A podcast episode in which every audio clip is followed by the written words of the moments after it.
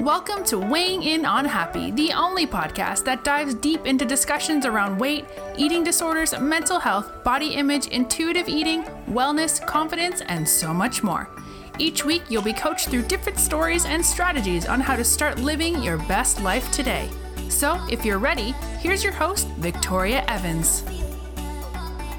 Hey, you guys, welcome back to Weighing In on Happy. I'm Victoria Evans, an intuitive eating coach, and I'm joined today by Blythe Baird. So, welcome. Thank you so much. I'm super excited to be here. So, you are easily one of the most recognizable names in spoken word and slam poetry, and you're the author of If My Body Could Speak.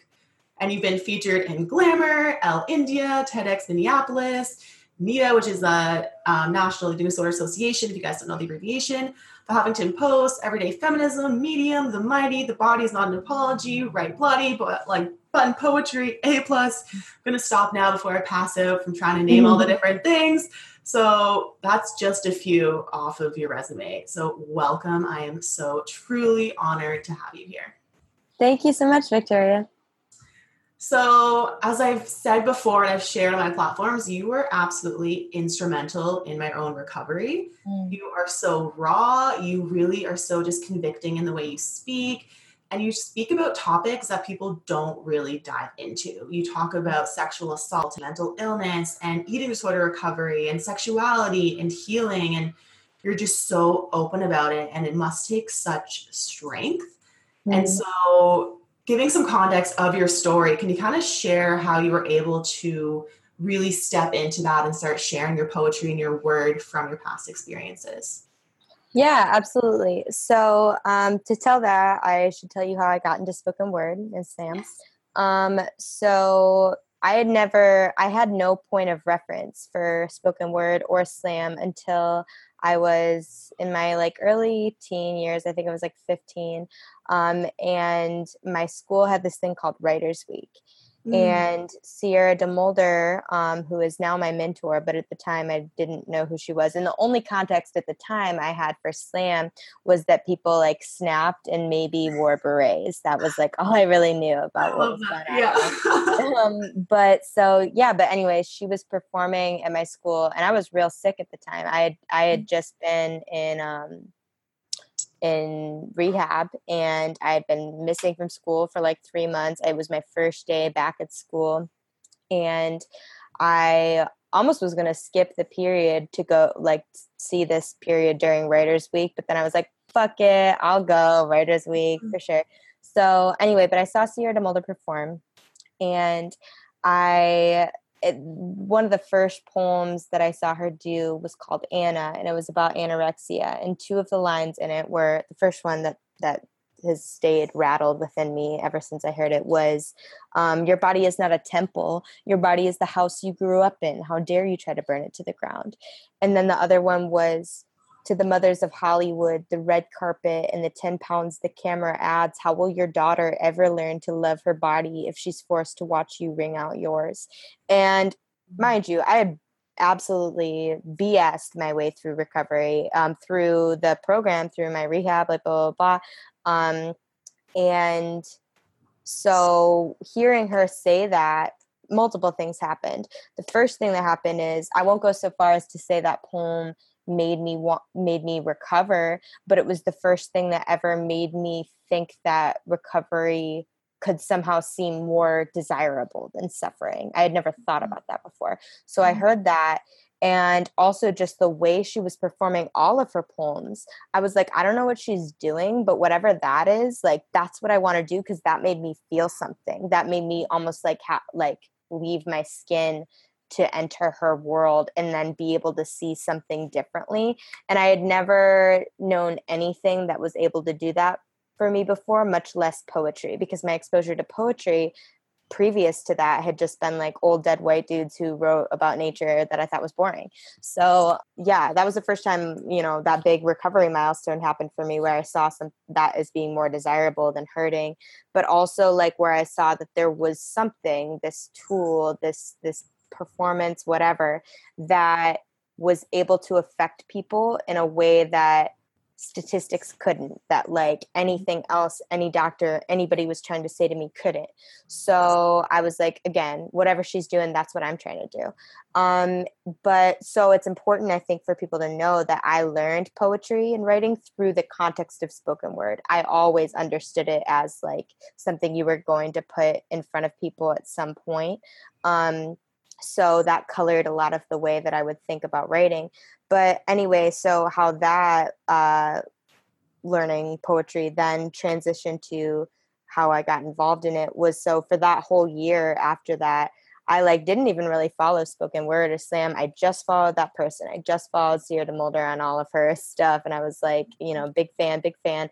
And then I saw she was teaching at this slam poetry camp. And I had never been to camp before, save for Camp Invention, which was not a sleepaway camp, but I wanted to be an engineer for a long time. So I went to like a day camp when I was younger a lot. But um anyway, so so I convinced my parents to let me go to slam camp. That was like my first time really writing poems or anything like that. And that week, I learned so much and learned. Um, I saw what other poets were doing that I liked and that I didn't like, and was like gathering notes on that to develop what I wanted to present to the world. And then, really, after Slam Camp, and I was like the kind of high schooler, the kind of like kid who like nothing honestly really mattered to me. Like I don't really care about mm-hmm. anything. But once I started writing and learning about poetry, everything began to matter because I was going to write about it. It all had to be important because all of it was something. So it made me be a lot more observant and it made me think in an entirely shifted lens. Like I wasn't just thinking about my eating disorder, I was thinking about the intersection of my eating disorder with other things. I was thinking about what where is the tension? Like um what can i say that hasn't been said before? But beyond that what do i need to process? And i realized like i was so floored by the reactions around my eating disorder how i was regarded as a literal celebrity at my school for my weight loss and how much that made me think like this is where my worth is. This is where i found out how to be valuable. It was very hard not to attribute everything positive that began to happen in my life to my eating disorder um, but i noticed that and, and instead of just seeing that for like surface value like whatever i like began to kind of zoom out and think about like the larger context of that um, and that was true with everything else that was going on in my life. I began to zoom out a little bit and like see um, where things connected, where I was trying to say something about something specific.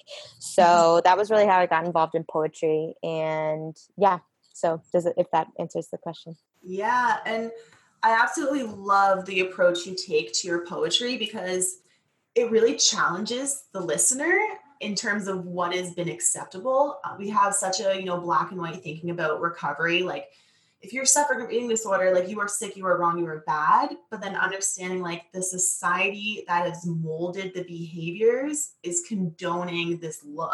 Not just condoning it, but promoting it. Like I I straight up I suffered with like you know weight issues and self-esteem issues my whole life however mm-hmm. i don't even i don't know if i would have developed an eating disorder if it weren't for tumblr.com if it weren't for pro ana, if it weren't for the displaying of anorexia as this brilliant lifestyle choice that can fix your life.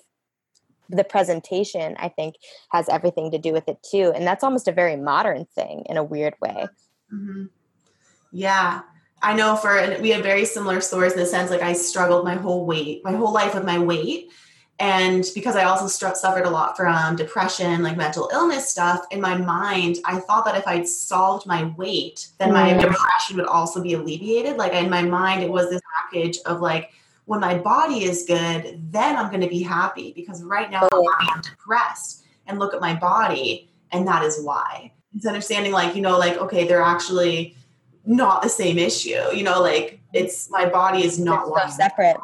Yeah. And yet yeah. in our society, we tend to, you know, the before picture, they're all sad looking, and the after picture, they're smiling and happy. And in our society, we say your life can't start until you get skinny. That's when your life can start. And so that's the narrative we're fed beyond fed like that's the narrative that is like absolutely forced down ourselves in a way where like i struggle to find anyone who didn't fall into that narrative who mm-hmm. didn't i know one person i know who never struggled with weight or body image issues who never had that and i think about how rare that is how i've met one person one girl i suppose in my entire life who never struggled with that and like it's just it's just wild to think of how common I I don't know if that's a word, commonalized, commonized that is. But yeah. Yeah. Sure. We'll go with that. No problem. Yeah. I mean, we can do whatever we want, really. Whatever. There are no rules. but yeah, with that, it's like and so in your in your YouTube video, which is the first one that I found and I found out about you is when the fat girl gets skinny. And because I'd struggled with my weight and because I was working in a corporate environment in the beauty industry, and I came into it overweight and I sat at my desk at lunch, no one would talk mm. to me and I felt like a total freak show. And I came in, you know, like with the flood pants, like the business suit, like just, you know, like just terrible. And everyone there was like, you know, fashionable, you know, like designer clothing. And so when I remember watching your video, I literally I sat on the floor and actually straight up cried because oh. it was the first time in my recovery that I actually felt understood mm. going from this, yeah, like when the fat girl gets skinny and not understanding. So many people don't understand, like, it wasn't me getting healthier, it was me getting sicker. And if people right. had the inverse, they went from invisible to, you know, like, how did you do that? You look amazing. Right. this? And it just encourages and encourages and encourages until it became my identity. Mm-hmm. And, and like you say, you know, if you develop an eating disorder when you're already thin to begin with, you go to the hospital.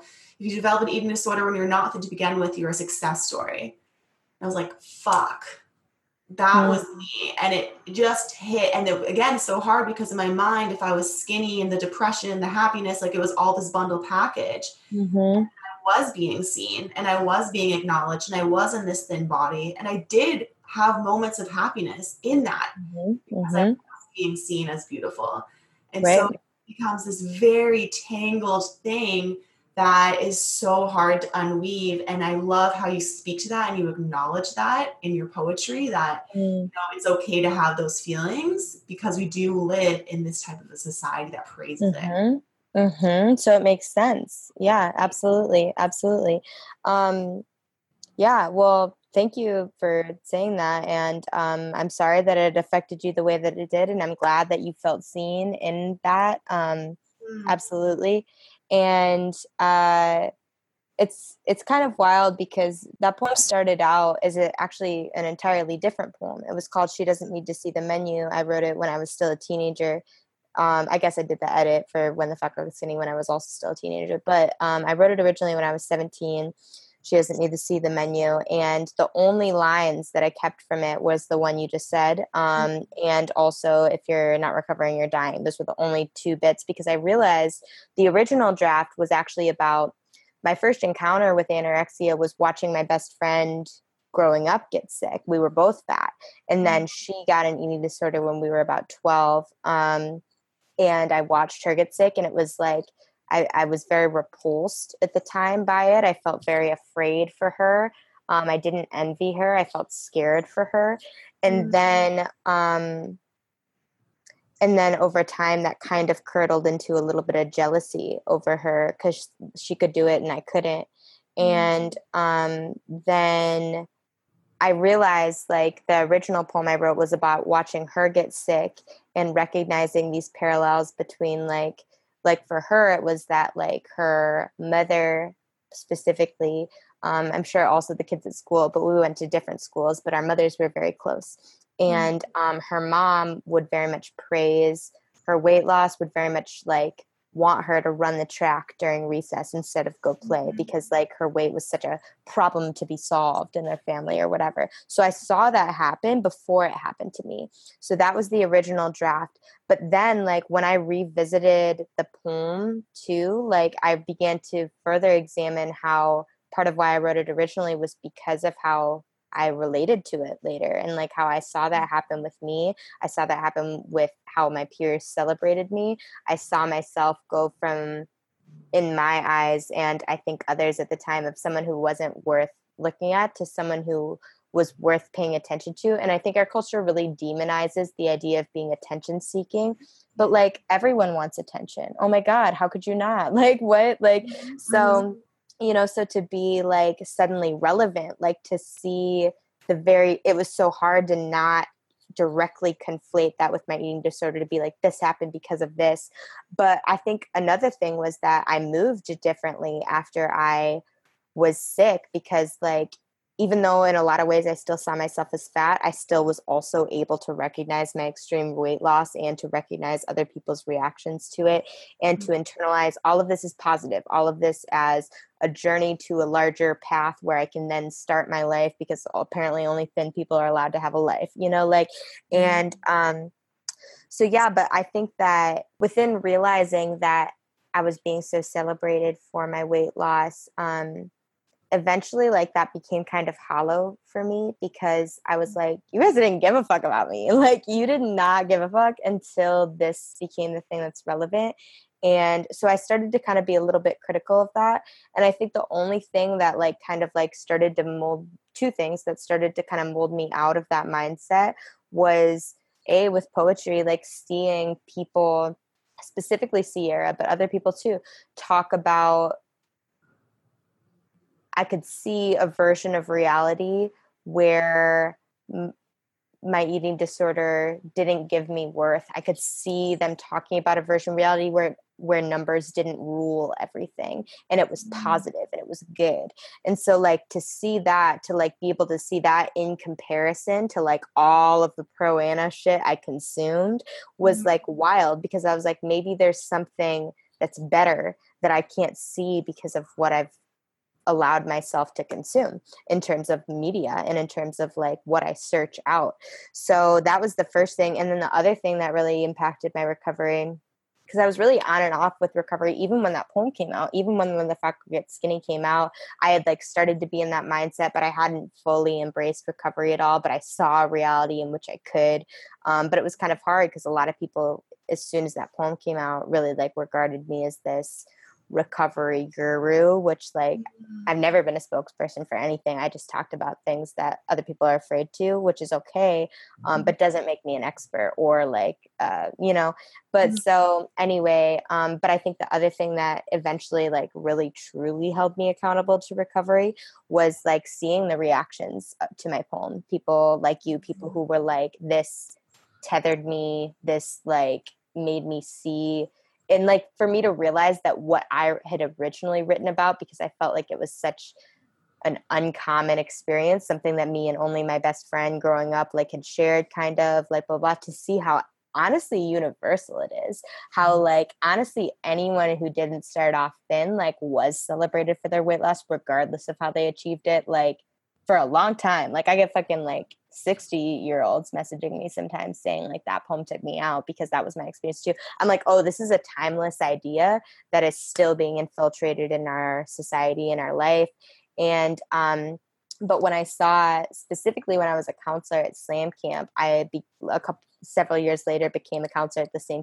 camp i originally started writing at and i mm. saw how these like kids fucking a lot of them would hold my words like they like how I held Sierra's words, like how, mm. how I held those two words about anorexia in the beginning, um, and how that that for them was this glimmer. And I was like, oh, I have a responsibility. And even though like some people might say that's like a little bit messed up to like have some of my recovery at that time hinge upon the fact other people were looking up for me, I'm under the belief of like whatever works, boo. And for me, like knowing other people were looking up to me is what made me be like, I have to practice what I preach. I have to, I have to recover. And that because I never want them to look at me and see an example that they can't follow because they already are. So I think the intensity of that really pushed me to um, recover as well as I could because I didn't want to present to them a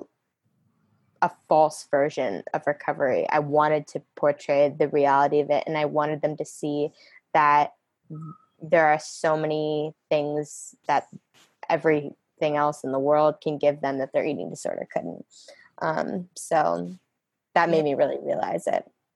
and it's that glimmer, right? It's that, and I know one of my my therapist said to me, they're like, if five or ten pounds the difference was between you being happy again in your life, would it be worth it?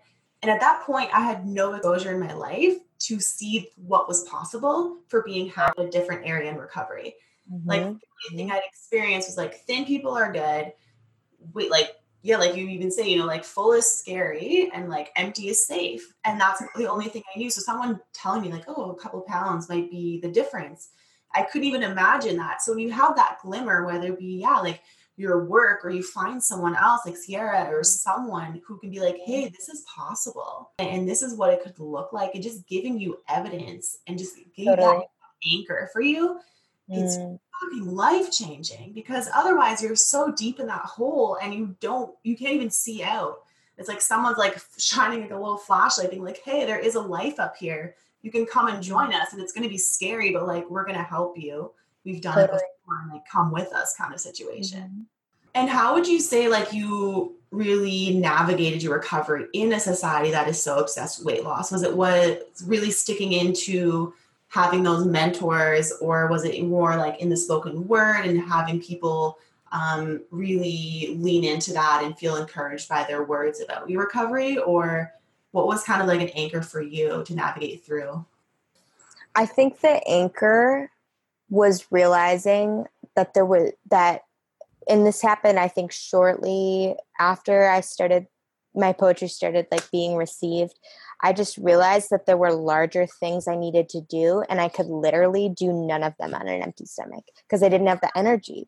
And and I and I knew like I had a whole world to change. Like I have to, I like have to be able to articulate this because I see how it matters. And I and that was the other thing too is like even though I learned writing as performance because that was how I was first exposed to that.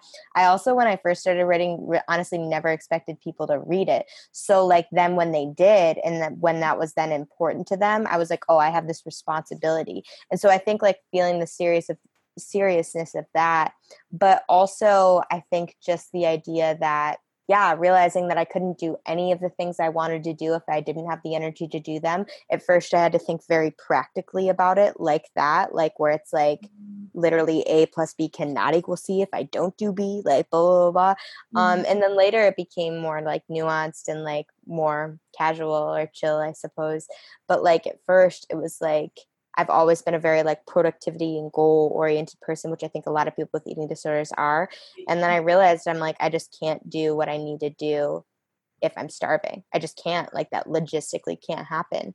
Mm-hmm. And so to realize that, like, my ability to make an impact on this world slash anyone's ability to make this an impact on this world is so wildly eclipsed and hindered by an eating disorder.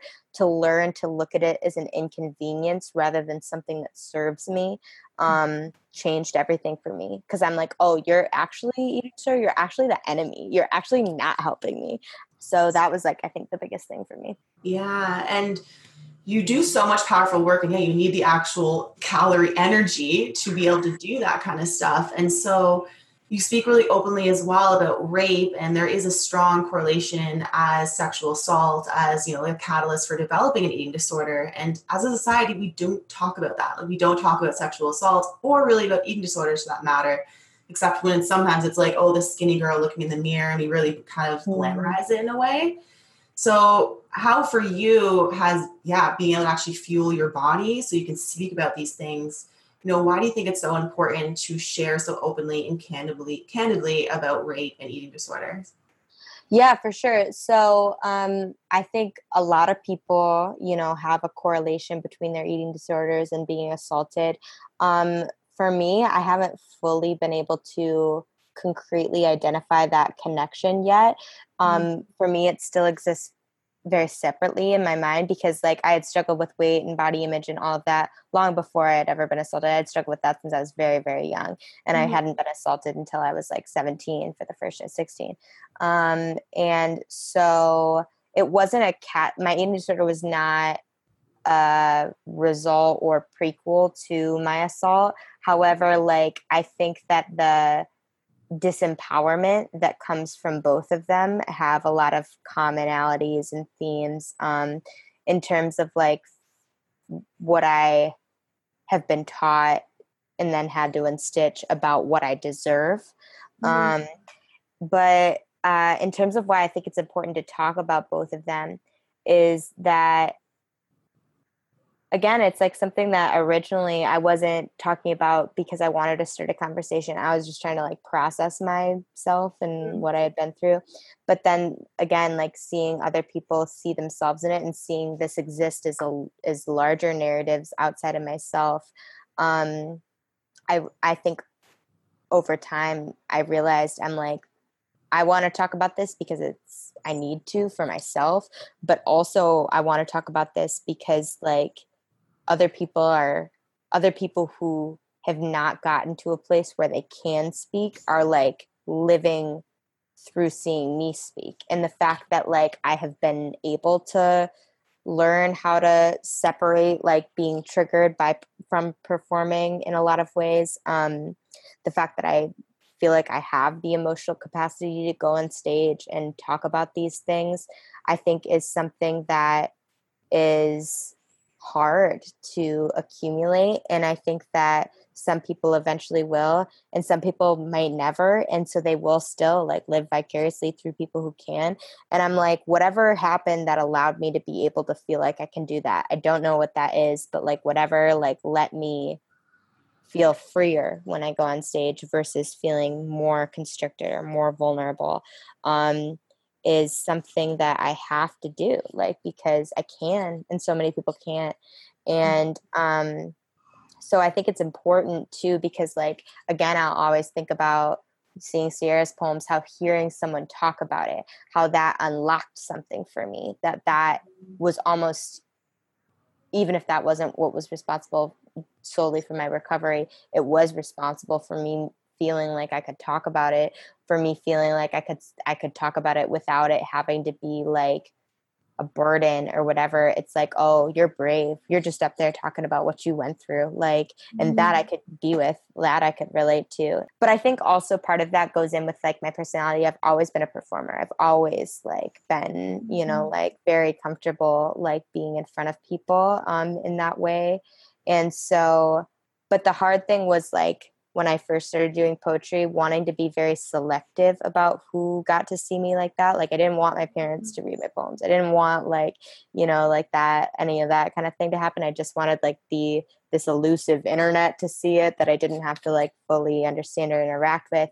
Mm-hmm. Um but now like I feel more comfortable with it because I think about a lot how Demi Lovato shaped my shit. Demi Lovato, like the fact that I was at her concert a while ago, and her opener Kehlani was talking about how Demi Lovato shares her darknesses in order to give other people light. Like deeply resonated with how I feel about Demi Lovato and what she's done for me, and like how I feel a lot of times like my poetry can do for other people, and like you know anytime uh, the fact that Demi Lovato was so candid and so open about what she was going through, like that made me realize that you can do that without losing your power. That mm-hmm. like being publicly vulnerable doesn't make you less um credible, I suppose. So yeah. Yeah, I know for myself, being yeah very high achieving my whole life and thinking yeah once i'm in a different body i'm going to feel good i'm going to feel loved I really had a struggle with trying to always come off like everything's perfect, everything's fine, paint a really pretty picture, and then wondering why I couldn't connect with people and wondering why I felt so isolated. Mm-hmm. And so mm-hmm. people don't connect with perfect; they connect with imperfect. And the more we share vulnerabilities and our flaws, and so yeah, like we connect with like Demi, we connect to people like you who are speaking their truth. And even if we can't even find the words, for myself initially, I couldn't find those words. And so your poetry hit me on so many levels. I was like, fuck, this is exactly how I feel. Someone mm. sees me, someone hears me. And when you can connect with that, like that is healing. That is powerful because all of a sudden you went from being a secret, shameful behavior to being like, oh my God, I'm not alone in this. And mm-hmm. she I can get through it. And like the power of those words, like you can't even you can't even grasp that. So. Totally, totally. And like I think like and for me too, like when I think about the people I look up to with it, it's like partially so thankful, like, yes, I'm not alone, but also like to see an example of like someone who will talk about it who will say it you know like who mm-hmm. like is okay with that and like is not letting anyone else tell them that they're less relevant for that like very much owning that that's so mm-hmm. powerful to me too because i'm like damn like yeah absolutely and again thank you for the work you're doing. you. it's not easy to be vulnerable and put yourself out there. So like acknowledging that you you do that and it's like almost like this public service that you're providing. And you're making you're like you're leaving such a legacy you're making such an impact on so many lives. Um so i just yeah i wanted to thank you for that in general. Thank you. No i really appreciate that. That's special to hear. Thank you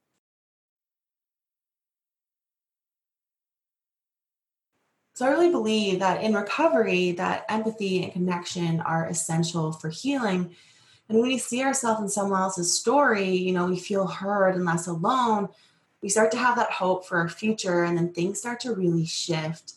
So, for you, have you found that sharing your story was healing? It's interesting because both with rape and with my eating disorder, so healing at first, so healing to talk about and to perform about. The first time I performed any of those poems um, was a lot of times the first time I was, you know, speaking about it in front of more than one person. And I think that originally that was so empowering to me because it was this way to let my experiences live outside of my body. I didn't have to carry them anymore. I could give them to a room full of people that I didn't have to worry about, that I could leave afterward. Um, and it was okay. Um, I think over time, what's like kind of interesting is that like I still love to perform. I still love to do my old poems. That's totally fine. Um, but I think what what I've been starting to realize is that the only really detriment to doing that that was that I can't say is 100% empowering is that like things that I can as a person move on from I can't because I have to talk about it all the time because I have to do the poems again I have to and if I don't do the poems again then people are sad that they didn't hear their favorite poem or mm-hmm. like um in in interviews and stuff I love talking about recovery I love talking about you know all of that stuff but I also think about like how I force it to live at the forefront of my brain because of this like almost brand of like empowerment and recovery mm-hmm. um which is again always empowering in the sense like to know that like it's resonating with other people that it's helping them but also in terms of like for myself i think that like it makes it difficult to transition to other topics because people like either a like want me to write more about about this thing you know like that like writing about it always forces it to come forward in your brain and mm-hmm. so um i think like that a little bit of a tether uh is just strange to navigate. Yeah i think that it's just strange. It's just like something that i didn't ever expect to experience because i never expected like people to be like please do the poem about the music please do that you know like or like any of that. But also like i think that part of that just goes along with like how like fame in spoken word is so different than fame in any other venue because if you're mm-hmm. like an actor or actress people are like oh i love that part you played i love that character i love how well you embodied this person that's not you.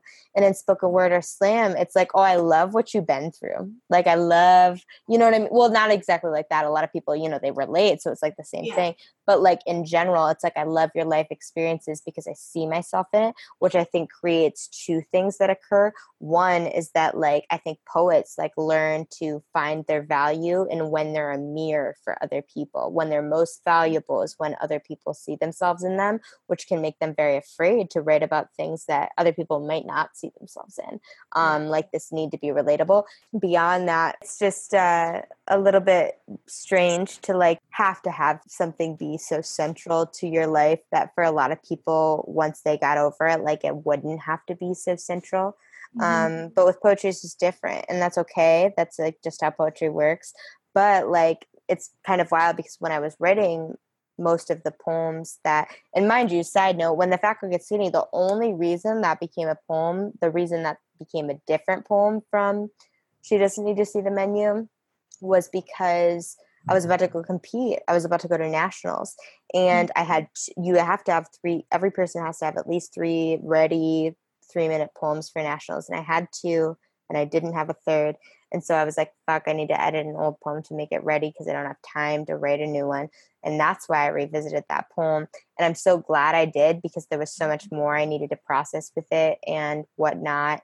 Um, but at the same time, like that poem was revisited because I knew I was going to be in front of people. Um, and I, there's I think a certain weird responsibility with slam and spoken word that like used to not exist, then became very prevalently in existence, and now is like kind of weaning out. But like this idea of like you have to put your suffering on stage, I think it's really hard because of the way that even though slam is not a trauma olympics i so see why people say that i so understand and in, uh, in some ways it is and like um and i think that for people who haven't been through a lot of trauma it makes them grasp at straws to have something worth write about to, worth writing about. And then for people who have been through a lot of trauma it makes them rip off their scars to get the poem because they they know what does well. And like a lot of people who there's an intersection between people with eating disorders spoken word poets performers that kind of thing where it's like to have to hurt in front of people um, is this weird um, thing that just is there. And um, so the weird parallel that I guess I'm trying to make is like being rewarded for my eating disorder when I first had it by just my peers before spoken word poetry became a thing in my life, to then later be rewarded for my recovery by strangers. Um, just this correlation between a cause and effect between a what you deserve and what you get and like what um and how it just manifests in different ways as time goes on is really strange is really wild um, and part of the reason I, I mean, I started off in acting. I was in a Netflix movie and like in Divergent, and like whatever. Did a bunch of acting stuff, bunch of short films, and grew frustrated with it because I was tired of like playing characters that were handed to me. I wanted to like perform my experiences, but then realizing you become like a character that you play in a very that for a lot of people can become a one dimensional way. And I think about it, I'm going on a tangent, but I think about it with how I think about Demi Lovato, how this person who barely but somewhat knows I exist because she liked some of my tweets on Twitter and we met mm-hmm. once. Um, but this person who otherwise doesn't know of my existence is such an integral character in the choices I make and the life that I live and like stuff mm-hmm. like that. Like to see like um, that carry over to others like with me is super it's just super bizarre honestly um but I, I wouldn't trade it it's beautiful because it's made me realize the importance of my experiences and the fact that again like not everybody can talk about it and like um i can go on stage and talk about it and be okay and a lot of people can't but it's this kind of tether to a responsibility where it's like because i can do that because i can i should which like isn't always the case if that makes sense. Mm-hmm. that's amazing. And thank you for saying that because i think for a lot of people who do share their story, um, it is mixed feelings about it sometimes. And, you know, is this now my new identity or is this who I've become? And when I speak it, it's like, we do kind of get a choice how we want to live with what we do. And you've made the choice, like, yeah, make this public and make this, um, make talking about this my my path but for other people who do just want to like share and feel supported in recovery doesn't necessarily mean that has to become that huge part of your life as well. Totally totally. And if someone's listening right now and they're like okay you know what? This is that glimmer i needed. I'm really identifying. I'm ready to start. take your glimmer baby. Take the glimmer and run with it and i want to make a change you know? They want to really step into recovery. What would you say is that first step for them if they're listening? They're like you know what? It's my time I think the number one thing is that, and I hope they can apply this to themselves, but I'll just speak for me, is that my eating disorder was never, in all the things I thought it gave me, it was never able to give me anything that I was actually looking for, that I actually wanted, that I actually craved. Um, the and even if that was just on a surface level like attention, that attention wasn't what I it wasn't the attention I wanted. It wasn't like what my core spirit is looking for, you know, like, and I think that can be true for anyone is that to know that like there's never actually in like the pro ana eating disorder light a light at the end of the tunnel. There's never this one point where you're like, now I've made it, now I'm thin, now it's good. It, you just don't get there. It just doesn't happen. There is no satisfied. So to know that like whatever goal you're striving for within your eating disorder can't be achieved, doesn't exist, you have to reroute. You have to do something different. Um, and I think the other thing is like if you can't do it for yourself right now, I think there's a lot of pressure on people to if you're going to recover, you have to do it for yourself. You have to find it within yourself to want that for yourself. I think a lot of people can't get there right away. And I think a lot of people like benefit from i mean a lot of my recovery was started because i saw the value that i needed to do that for other people both for people in my regular life like my baby cousins my fucking like whatever people who were looking up to me um, or people who just cared about me if you have to start recovering because you don't want to let someone else down at first like that's okay like whatever works like whatever gets you to eat that day is good um, eventually it can become for yourself. But if right now you're not ready, if right now you can't find that value in yourself, fine. If it's for someone else at first, if that's what gets you to eat breakfast, do it. Cool. Eventually you can get to a point where it's within yourself. But if that's not where it starts, that's okay. Yeah. Because I know for myself, initially, like, it's it was really like I hate myself. And so that was like the foundation of my eating disorder was like i don't think i am good enough as i am so i must change. And so in recovery that's like you said you sometimes have to put it outside of yourself in order to get started because for me if i'm already coming from a place of i hate myself then my first step isn't i'm going to do something to love myself. Like i can't mm-hmm. get there. And so totally. what pivotal for me was bringing in support. Like talking to people and that started out with like a 3 a.m call to a hotline um, mm-hmm. and just offloading and sharing. And then like that was my first time it was like outside of me and someone caring. And then bringing in my mom and bringing in other people so that it wasn't just me. And I could mm-hmm. hear my mom's voice on the phone being like, How was your day? And like not wanting to disappoint her. Mm-hmm. Even though it became very much like, Hey, I'm doing this for me now. I feel good. I had to in the beginning really anchor that into other people's expectations of mm-hmm. myself because I wasn't able to get there on my own. Totally, totally. That makes me think of like whenever I ask now Sierra, who again became my mentor, like advice for anything, one of the questions she'll always pose to me is like, "What what would you do if you loved yourself? Like, what would you do?" And I'm like, "Whoa!" And every time it causes me to think about the thing totally differently, mm-hmm. um, because then my values are all placed different. And uh, yeah, but I think that I think that it's portrayed a lot in recovery that again if it's not something you came to for yourself 100% yourself like one whatever then it's like not valid but like that's just not realistic for a lot of people. That's something a lot of people have to like step on stones to get to and to like act like that's the starting point is daunting. Um so i think like breaking it into these steps of like what gets you through each meal is just something a lot of people realistically have to do to get to the point that that is mainstream regarded as valid is like you you know do it for yourself but there's like a lot of steps i think in between that for so many people um, and i think that's ignored a lot um, and discredited or disregarded when it shouldn't be and is just as valid and okay. Yeah absolutely. If you make it too big of a task it's overwhelming daunting especially because there's a huge mourning process of this identity and so if it's all of a sudden it's like I'm going from I hate my body and I want to change it to like, no, I love it. It's like, okay, that right. is not at all realistic. Down to, okay, today I'm going to do X, Y, Z, or I'm going to talk to this person on a hotline, or I'm going to write about it, or I'm going to like making it very manageable, bite size, ironically, bite size mm-hmm. little steps in recovery because otherwise it's just too overwhelming to go from I am this person, now I am this person. Like it's too mm-hmm. black and white. And that's totally very scary. So and like I think for a lot of people that can start like the first step to that can start with just deciding what you want to love more than mm-hmm. you hate your body. Mm-hmm. What is it? You know, like because mm-hmm. I think for a lot of people that answer it first comes easily because there's a lot of things people want to love.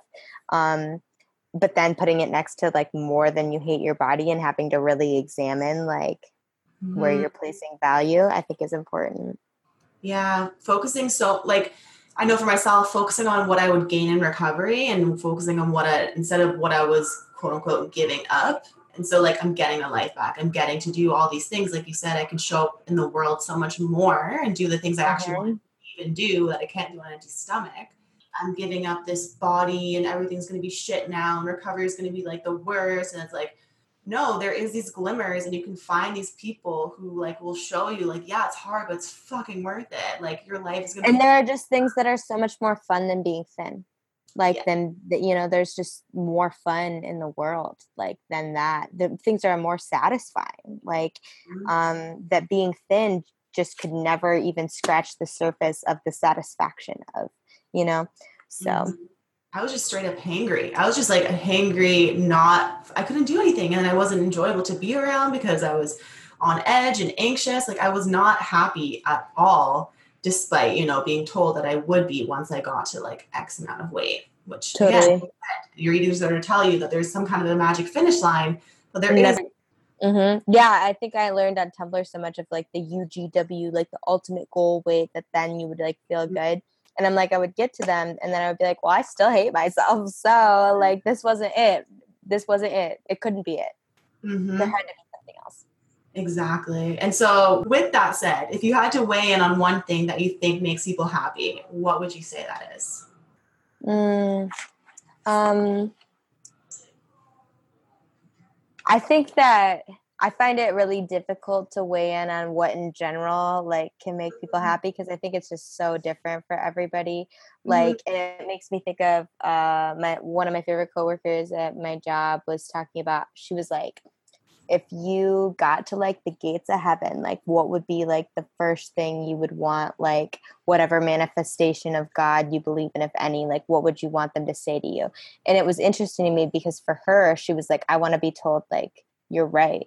And for me, like, I want to be told, like, I get it, like, you're understood. And so for me, I think a lot of my happiness comes from being able to articulate myself in a way and this is both in poetry and just in real life in conversation like where i feel understood where i feel like i got that across but not just that like got whatever i wanted to say across but also understood what the other person was saying I think to understand and be understood is like very integral to my happiness. I feel very unsettled if I feel misunderstood or if I feel conf- super confused by something someone else said. I always want to pick at it until I um, really understand. And, um, but I think that like in general, if I were to put in general, like what makes people happy, I think like a lack of pressure is what makes people feel mm. happy is like there's no specific timeline or way to be exactly like who or what you want to be like there's no right or wrong answer there's just your answer there's just your no right or wrong way just your way um i mm-hmm. think that idea the idea of feeling free even if you're like not technically um a feeling like I could choose to leave this. I could choose to let this consume me. I could choose a lot of things, but it's still going to be my choice. The autonomy of that, um, to be able to pick what you want, um, and even if it's wrong, have that play out and then make a different choice. It's all a big choose your own adventure novel, I'll say. I love that. I used to love those adventure novels when I was a kid. Like that was just the coolest thing. And you had that freedom to choose and decide, and you were empowered in that. And I love that answer. And I think yeah, the opposite of an eating disorder is freedom. And so, really leaning into that and making that a huge part of this new kind of part of your life um, is absolutely essential and something that is that glimmer of hope for people. So, mm-hmm. thank you. And so, where can people find you? Because obviously they want to. I can't even explain like you guys you need to go and check her out and read her book and watch her on YouTube and the poems and everything. Um just so well spoken and yeah, understood on so many levels. So where can they where can they find you? Yeah, so um my book is available through Button Poetry, Amazon, most everywhere books are sold. You can walk into most everywhere, Barnes and Noble and get it, whatever. Um and then if you want to order it online or just check out more about my stuff, you can go to www.blythebaird.com. And then my Instagram is at Blythe Baird, B L Y T H E B A I R D. And then my Twitter is at Blythe underscore Baird. And um, I have Tumblr, but I don't really use it anymore. Um, and then if anyone wants to email me about anything, they can email Poetry at gmail. Amazing. And I'll put that all in the show notes below. So it's super easy for you guys to access. You didn't have to like worry about writing all that down um, because you definitely want to go and check it out. So thank you so, so much for coming on today. Truly, um, I can't even say enough how much you helped me in my own recovery. And so I'm super grateful for you and all the work that you do. Thank you so much. Thank you so much for having me. It's been a blast. And I hope that people find healing in this. Hey, you guys, thank you so much for listening to this amazing episode with Blythe. Her work was absolutely instrumental in my recovery, and so I definitely invite you to check her out. If you enjoyed this episode as much as I did, then please rate and review. It really helps me to get in front of more people, and I would truly appreciate it. Additionally, if you want some more information on my coaching, I'm an intuitive eating coach and I help women stop food fear and guilt so that they can eat effortlessly, then please check out my website, www.victoriaevansofficial.com. It'll give you all the information on my one on one coaching program, or you can also find me on Instagram at Victoria Evans Official, I'm very active there. And finally, you can also find me on Facebook and my Facebook group, which is Intuitive Eating Support Group for a Badass Woman. So find all of that as well in the show notes below. And until next week, you guys, I hope you have a fabulous day. Bye bye.